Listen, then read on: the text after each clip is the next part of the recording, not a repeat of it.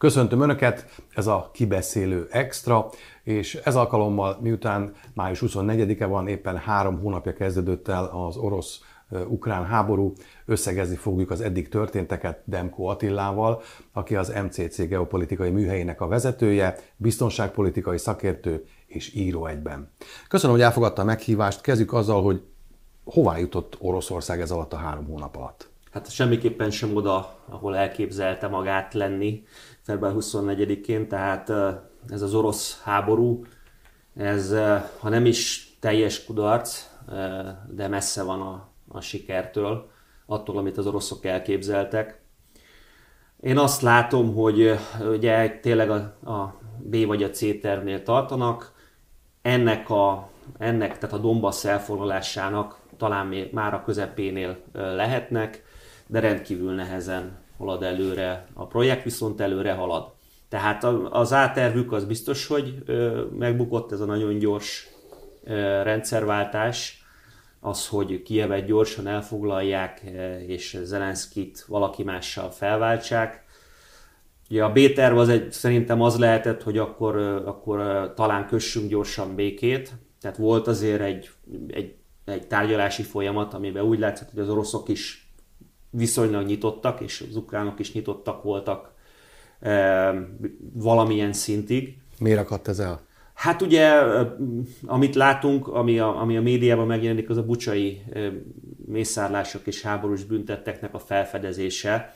De azért lehet, hogy ebben benne van az is, hogy, hogy az ukránok meglátták a lehetőséget arra, hogy, hogy könnyebb, tehát hogy egy nagy nyugati segítség érkezett be sokkal nagyobb, meg gyorsabb mint amit az oroszok várták, és talán nagyobb is annál, mint amit az ukránok vártak, hogy talán háborúval jobb eredményt tudnak elérni. De ez csak egy feltételezés, nem tudom. Az biztos, hogy talán volt egy olyan nagyon rövid ablak, amikor meg lehetett volna egyezni, ugye amikor az oroszok rádöbbentek, hogy az áterv az nem fog menni, és akkor még viszonylag kisebb presztízsvesztességgel lehetett volna talán azt mondani, hogy oké, okay, akkor, akkor valamilyen Ukrajna nem lesz NATO tag, valamilyen szintű elismerése ugye a Krímnek, úgy, hogy majd egy időtáv után fogunk erről dönteni, meg ugyanígy a Donetsznél. Tehát elméleti szinten lehetett volna megegyezni, nyilván nem tudjuk azokat a részleteket, amik való, valójában lezajlottak a tárgyalásokon, tehát nem látunk bele a kártyákba, az egy illúzió, hogy akár a töredékét is tudjuk annak, ami történt. Nincs olyan ember, mármint a magukon a tárgyaló feleken kívül, meg nyilván a törökök, amerikaiak, akik ebben részt vettek ebbe a folyamatban, ők tudhatják, hogy mennyire volt közel, vagy mennyire nem volt közel a megegyezés. Miért tartott mégis 6 hétig az oroszoknak, hogy váltsanak taktikáról A-ról B-re? Hát én azt látom, hogy nagyon lassú és nem túl jó az orosz döntéshozatal. Tehát itt tényleg, ha nem is egy személy, de egy szűk kör dönt mindenben, és még ha látható is valami, nem biztos, hogy ez látható Vladimir Putyinnak vagy szűkebb körének, vagy elfogadják a, a, a szakértők vagy a katonatiszteknek a, a tanácsait. Tehát az látható volt ki ebben nagyon gyorsan, hogy nem lehet bevenni a várost. Egy komoly ellenállással szemben egy ekkora várost nem lehet bevenni, e, főleg nem akkora erővel, amivel az oroszok támadtak. Tehát az oroszok nagyjából akkor erővel támadtak, egy nagyon-nagyon széles fronton, mint az ukrán hadsereg létszámra nyilván, fegyverzetre, e, légierőre sokkal erőteljesebb volt ez a haderő, de szétforgácsolták magukat, így nem lehet nagyvárosokat bevenni. Ahhoz gyalogság kell, az meg nem volt meg már az oroszoknak az elején se. Ugye Zelenszky elnök folyamatosan a nyugati katonai segélyt sürgeti. Van-e mód és lehetőség arra, hogy az ukránok fordítsanak? Hát ez egy nagyon nehéz kérdés. Ugye Ukrajnának az emberanyaga úgymond megvan. Ugye egy teljes mozgósítás van, az oroszoknál meg nincs. Tehát Oroszország lehet azt mondani, hogy félkézzel harcol, tehát nem a teljes erejével harcol, nyilván ennek megvannak a politikai okai, logisztikai, gazdasági, sok minden oka van, hogy az orosz hadsereg képes lenne e, gyorsan mozgósítani, nem biztos. Ugye Ukrajnának is idő kell, meg idő kellett, e, de azért az, hogy győzelem, szerintem ez, ez egy nagyon mi a, egyrészt mi a győzelem, tehát mondjuk nevezzük az győzelemnek, hogy visszaszorítják az oroszokat oda, ahol indultak hát erre nagyon kicsi esélyt látok. Tehát kivéve, ha valami óriási orosz belső meghasonlás nincs. Tehát, hogy Moszkvában nincs valami belső meghasonlás, hát nyilván ezt se lehet kizárni. De, hol, igen? hol tartanak a veszteségek jelenleg? Erről sem lehet pontos adatot tudni, mert ugye mindenki mismásol, és inkább próbálja a saját veszteségeit minimalizálni, az ellenségét pedig felnagyítani. De nagyjából milyen adatokat tudunk most három hónappal a háború kezdete után? Az biztos, hogy mind a két oldalon nagyon nagyok a veszteségek, tehát jóval nagyobbak tehát, Bocsánat, emberanyagban emberanyag, és haditechnikára is A haditechnikát valamilyen szinten látjuk a mai világban. Az Urixnak van egy viszonylag jó oldala, ahol felkerülnek a megsemmisített harckocsik, eh, repülőgépek, egyéb harcjárművek, de ez se a teljesen pontos. Tehát azért valószínűleg, hogy az ukrán oldalon kevesebb kerül fel, mert nyilván ugye egy támadó hadseregről volt szó, ami visszavonult. Aki visszavonul, az mindent ott hagy, azt le lehet fotózni. Még az ukránok azért legalábbis Kiev környékén, ugye ott kvázi egy visszavonuló, tehát ők, ők, ők, ők voltak védekező pozícióban. Nem, talán, talán azt lehet mondani, hogy mondom, az ukránok, meg rejtik is, nyilván rejtik is azt, hogy mennyi a, mennyi a veszteségük. Az ukránoknál talán egy picit több, sőt, az ukránoknál lehet, hogy jelentősen több, az oroszoknál meg talán egy kicsit több annál, ami, ami, amit, az, amit ezen az oldalon közölnek, tehát ez az ezer fölötti eszközveszteség ukránoknál, és már a 4000-et megközelíti az oroszoknál de szerintem ez egy a háromhoz lehet valójában a, a, a közelebbi a valósághoz. Tehát itt, itt a harckocsiktól kezdve tüzérség, repülőgépek, hajók, minden, minden benne van. Az orosz veszteségek látványosabbak, az biztos. Az orosz ö, eszközállománynak ez mekkora részét érinti? Kisebb részét, mint az ukrán eszközállomány. De na, arányosítani kell hát, körülbelül? ugye most nézzük, a, nézzük például a harckocsikat, tehát olyan 6-700 között van, most pontos adatot nem tudok, ugye napról napra változik, de mondjuk azt, hogy 700.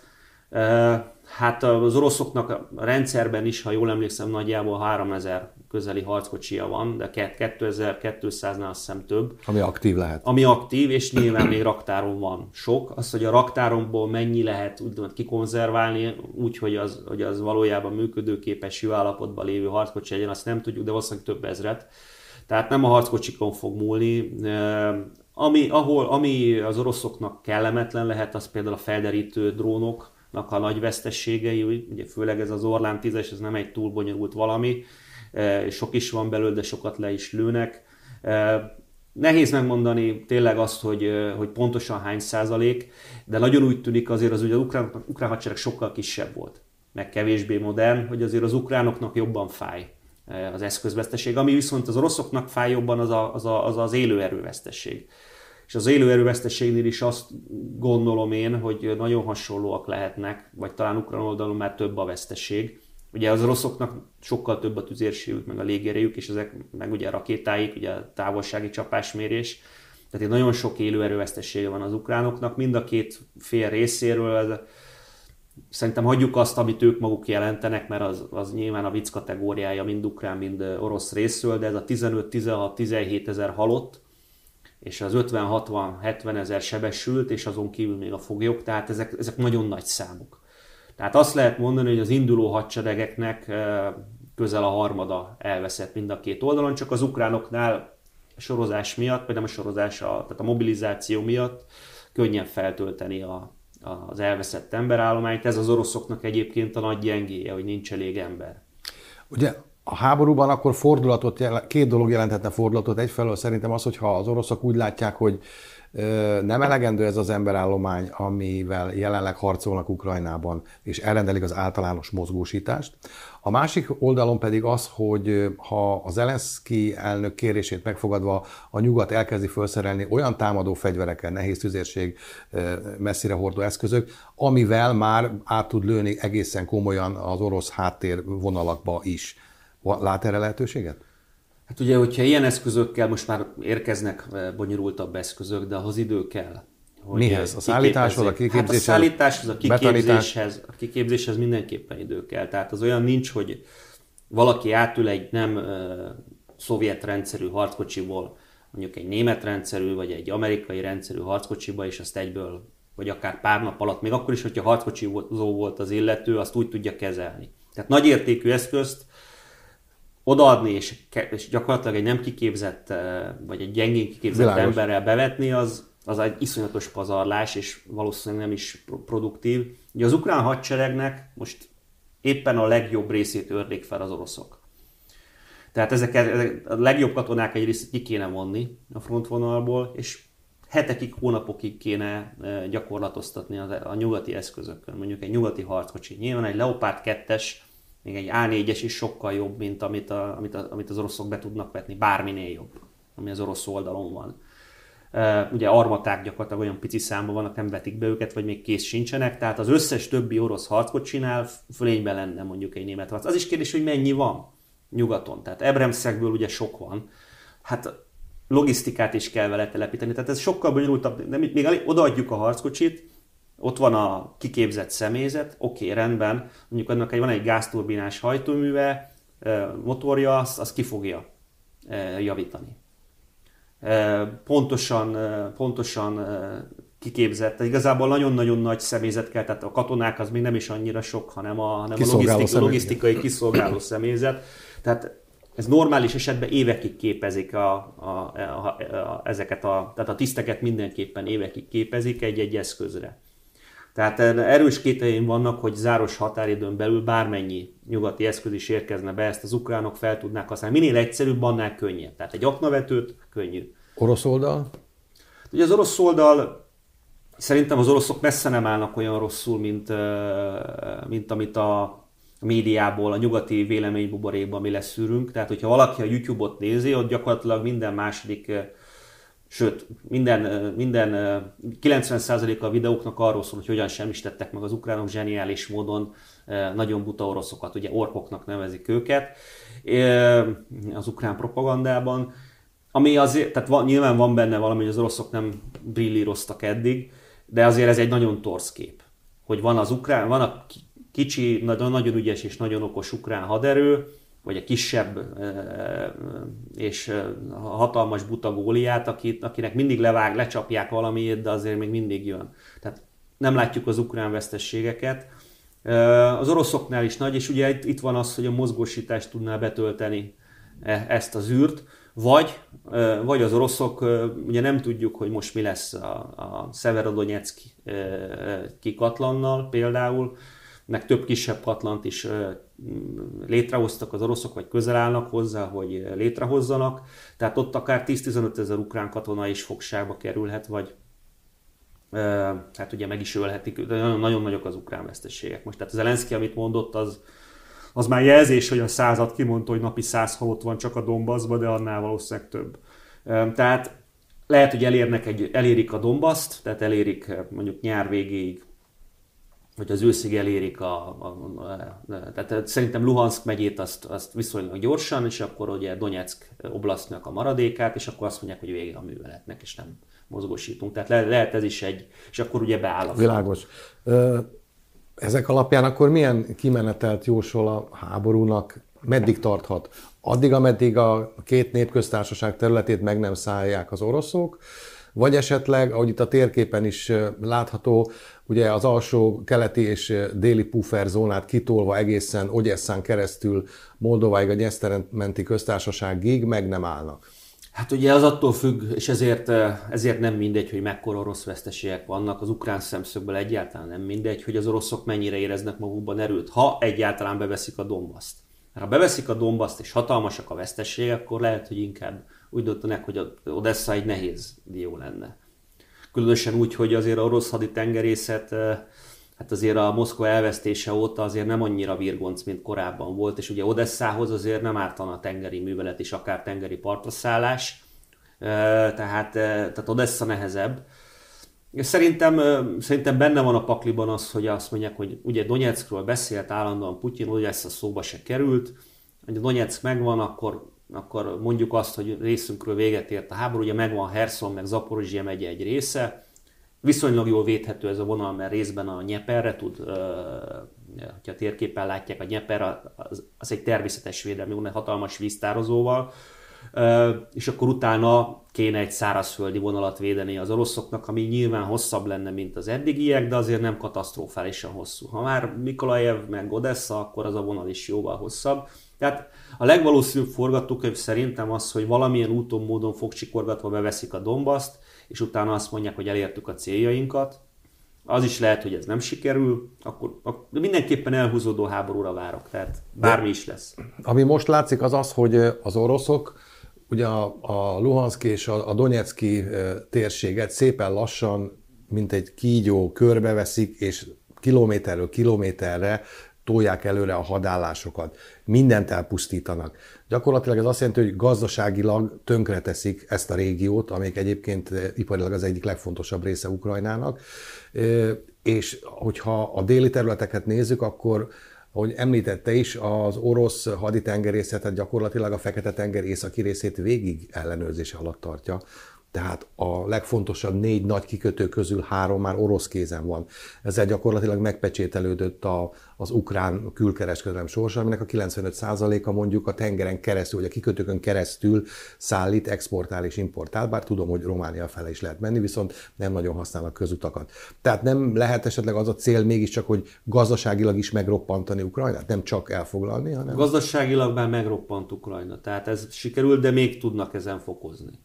Tehát még az ukrán energia rendszer az nagyjából, most vannak ugye törések benne, az még működik. Az ukrán gáz kitermelése még jelentős, az működik. Ugye az olajvezetékek működnek, ezeket is meg tudják semmisíteni az oroszok. Meg tudják semmisíteni a teljes energetikai rendszert, hőerőműveket, ugye atomerőművet nem fognak szétlőni, a legnagyobbat el is foglalták, tehát lekapcsolták már, ha jól tudom, a, az ukránokat az áramon, az aporizsiai erőműből, tehát uh, Ukrajnát teljesen tökre tudja Oroszország tenni, különösebb erőfeszítés nélkül. Teljesen. Most is, ugye most is várunk egy 30-40-50 százalékos GDP esést, tehát Ukrajnát uh, hosszú távon tökre tudja Oroszország tenni, rettenetesen kicsi költséggel. A megszállásnál, a teljes Ukrán megszáll, Ukrajna megszállásánál jóval kisebb költséggel meg tudják ezt csinálni. Tényleg, tényleg mondjuk, ahogy a gázrendszer, gázszolgáltató rendszert felszámolják, a, az, az odesszai kikötőt ugye blokkád alatt tartják, de meg is lehet semmisíteni a kikötőt, tehát, tehát az se egy olyan óriási katonai cselekmény. És ugye nem, nem csak Odessa van, vannak még Csornomorsk, vannak, de, de a kikötők nagy részét is meg tudják semmisíteni. Tehát még nem, még nem is totális háborúnál tartunk. Lehet ez a cél egyébként, hogyha Ukrajna, tehát szerintem ezt még ezeket tartogatják a tárgyalásokról, hogy rendben, még állnak a nyeperhidak, még megy a gáz, megy az olaj még tudjátok fűteni Kievet. De ha akarjuk, nem tudjátok fűteni. Tehát nyilván itt nagyon kemény e, tárgyalások lesznek, ugye a tél előtt, mert ugye most a nyár következik, de előbb-utóbb jön a tél is, és akkor Ukrajnával mi lesz? Tehát az oroszok, oroszoknak sokkal több eszköze van Ukrajna megtörésére, rövid távon, mint a nyugatnak Oroszország megtörésére, és ezt valahogy nem értjük meg. Tehát van egy ilyen nyugati hubris, e, ami, ami szerintem, szerintem egészen, egészen félrevezető. Tehát akár a sajtótól, hogy Ukrajna győzelemre áll, és, és gyakorlatilag mindenki ezt hiszi, Ukrajnában is, meg nyugaton is, meg hogy Oroszországot meg tudjuk törni, miközben meg tudjuk törni, csak az oroszok 8 éve készülnek erre, miközben mi nem készültünk fel arra, hogy az oroszokkal gazdasági háborút folytassunk.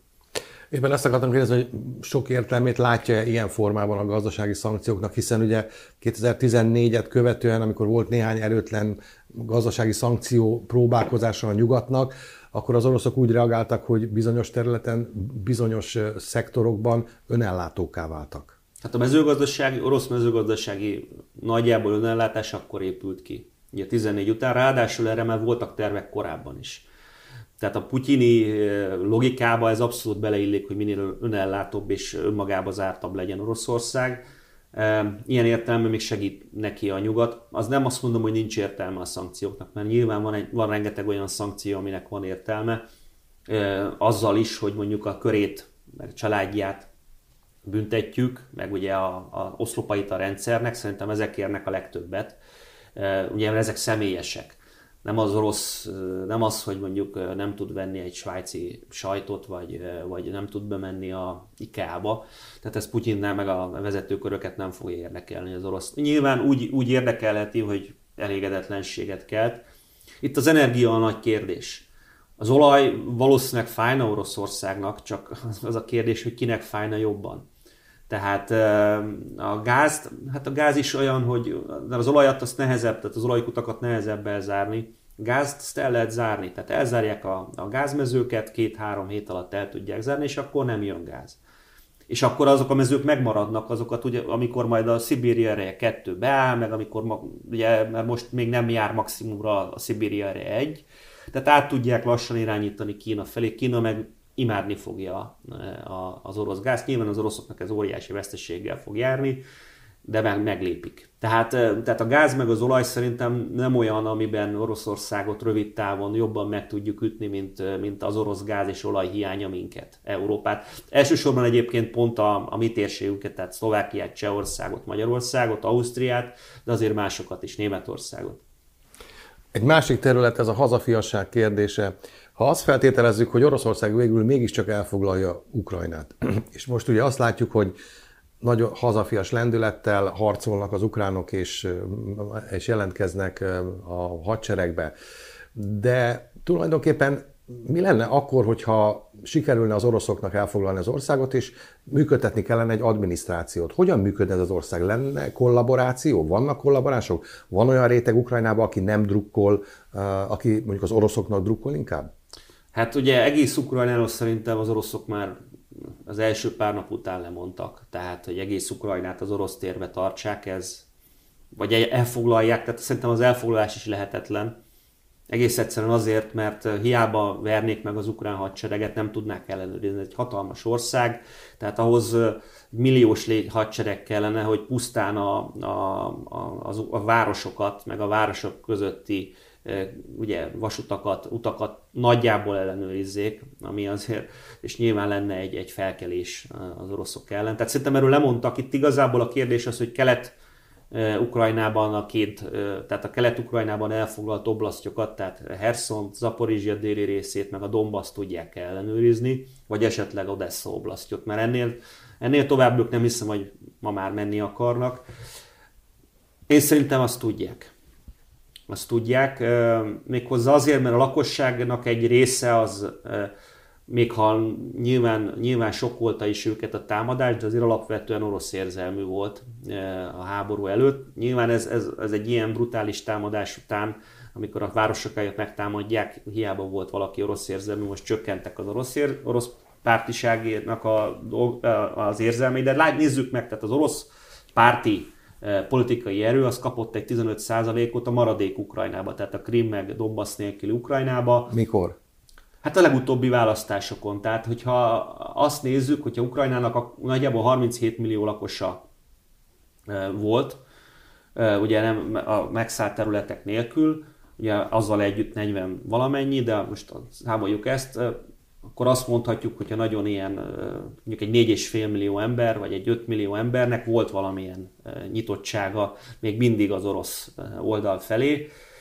Tehát van, bizonyos százalék van mindenhol, és erről nem hallunk. Tehát nyilván hallunk egy-egy emberről, de azért ennél több aki voltak éppen elfogadja az orosz uralmat. Tehát én azt mondom, csak tippelek, hogy két számjegyű, tehát ha nem is 50 százalék, meg 40, de mondjuk egy 20-30 százalék van a meg, most megszállt területeken, aki alapvetően nyitottan viszonyul.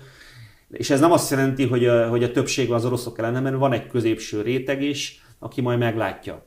Mert oroszul tud, Ugye ennek a régiónak a nagy része az orosz anyanyelvű, még akkor is, hogy ukránnak gondolja magát, és akkor nyilván van egy óriási réteg, aki viszont teljes mértékben az oroszok ellen lenne. Na most erre találták ki az etnikai tisztogatás borzasztó eszközét, és ezt csinálják is az oroszok már most.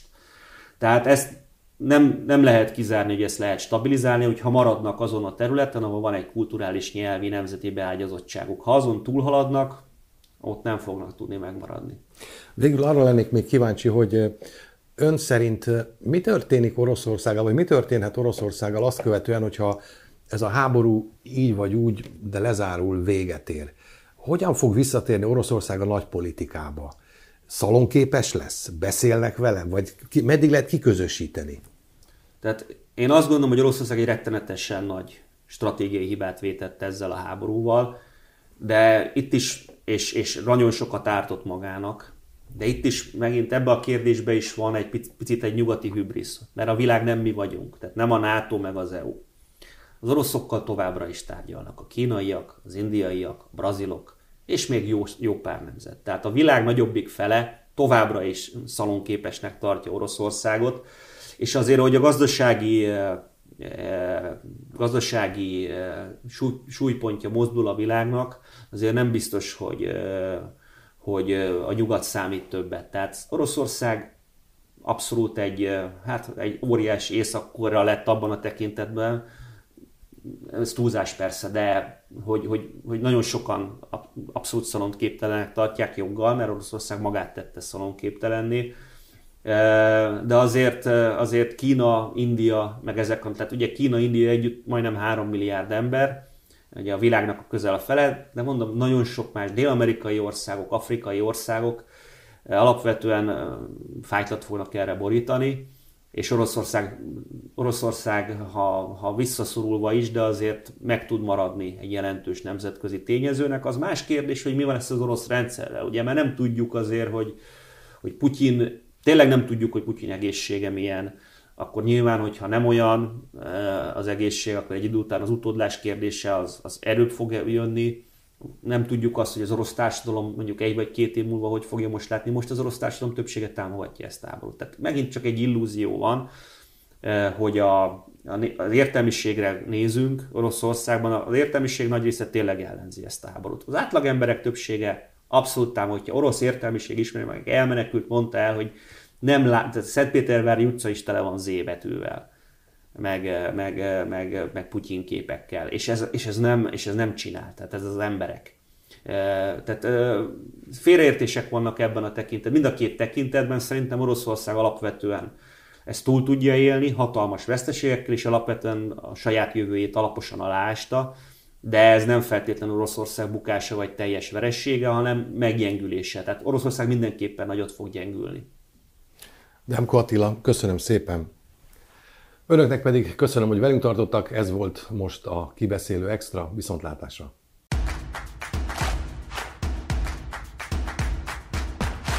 A műsor a Béton partnere.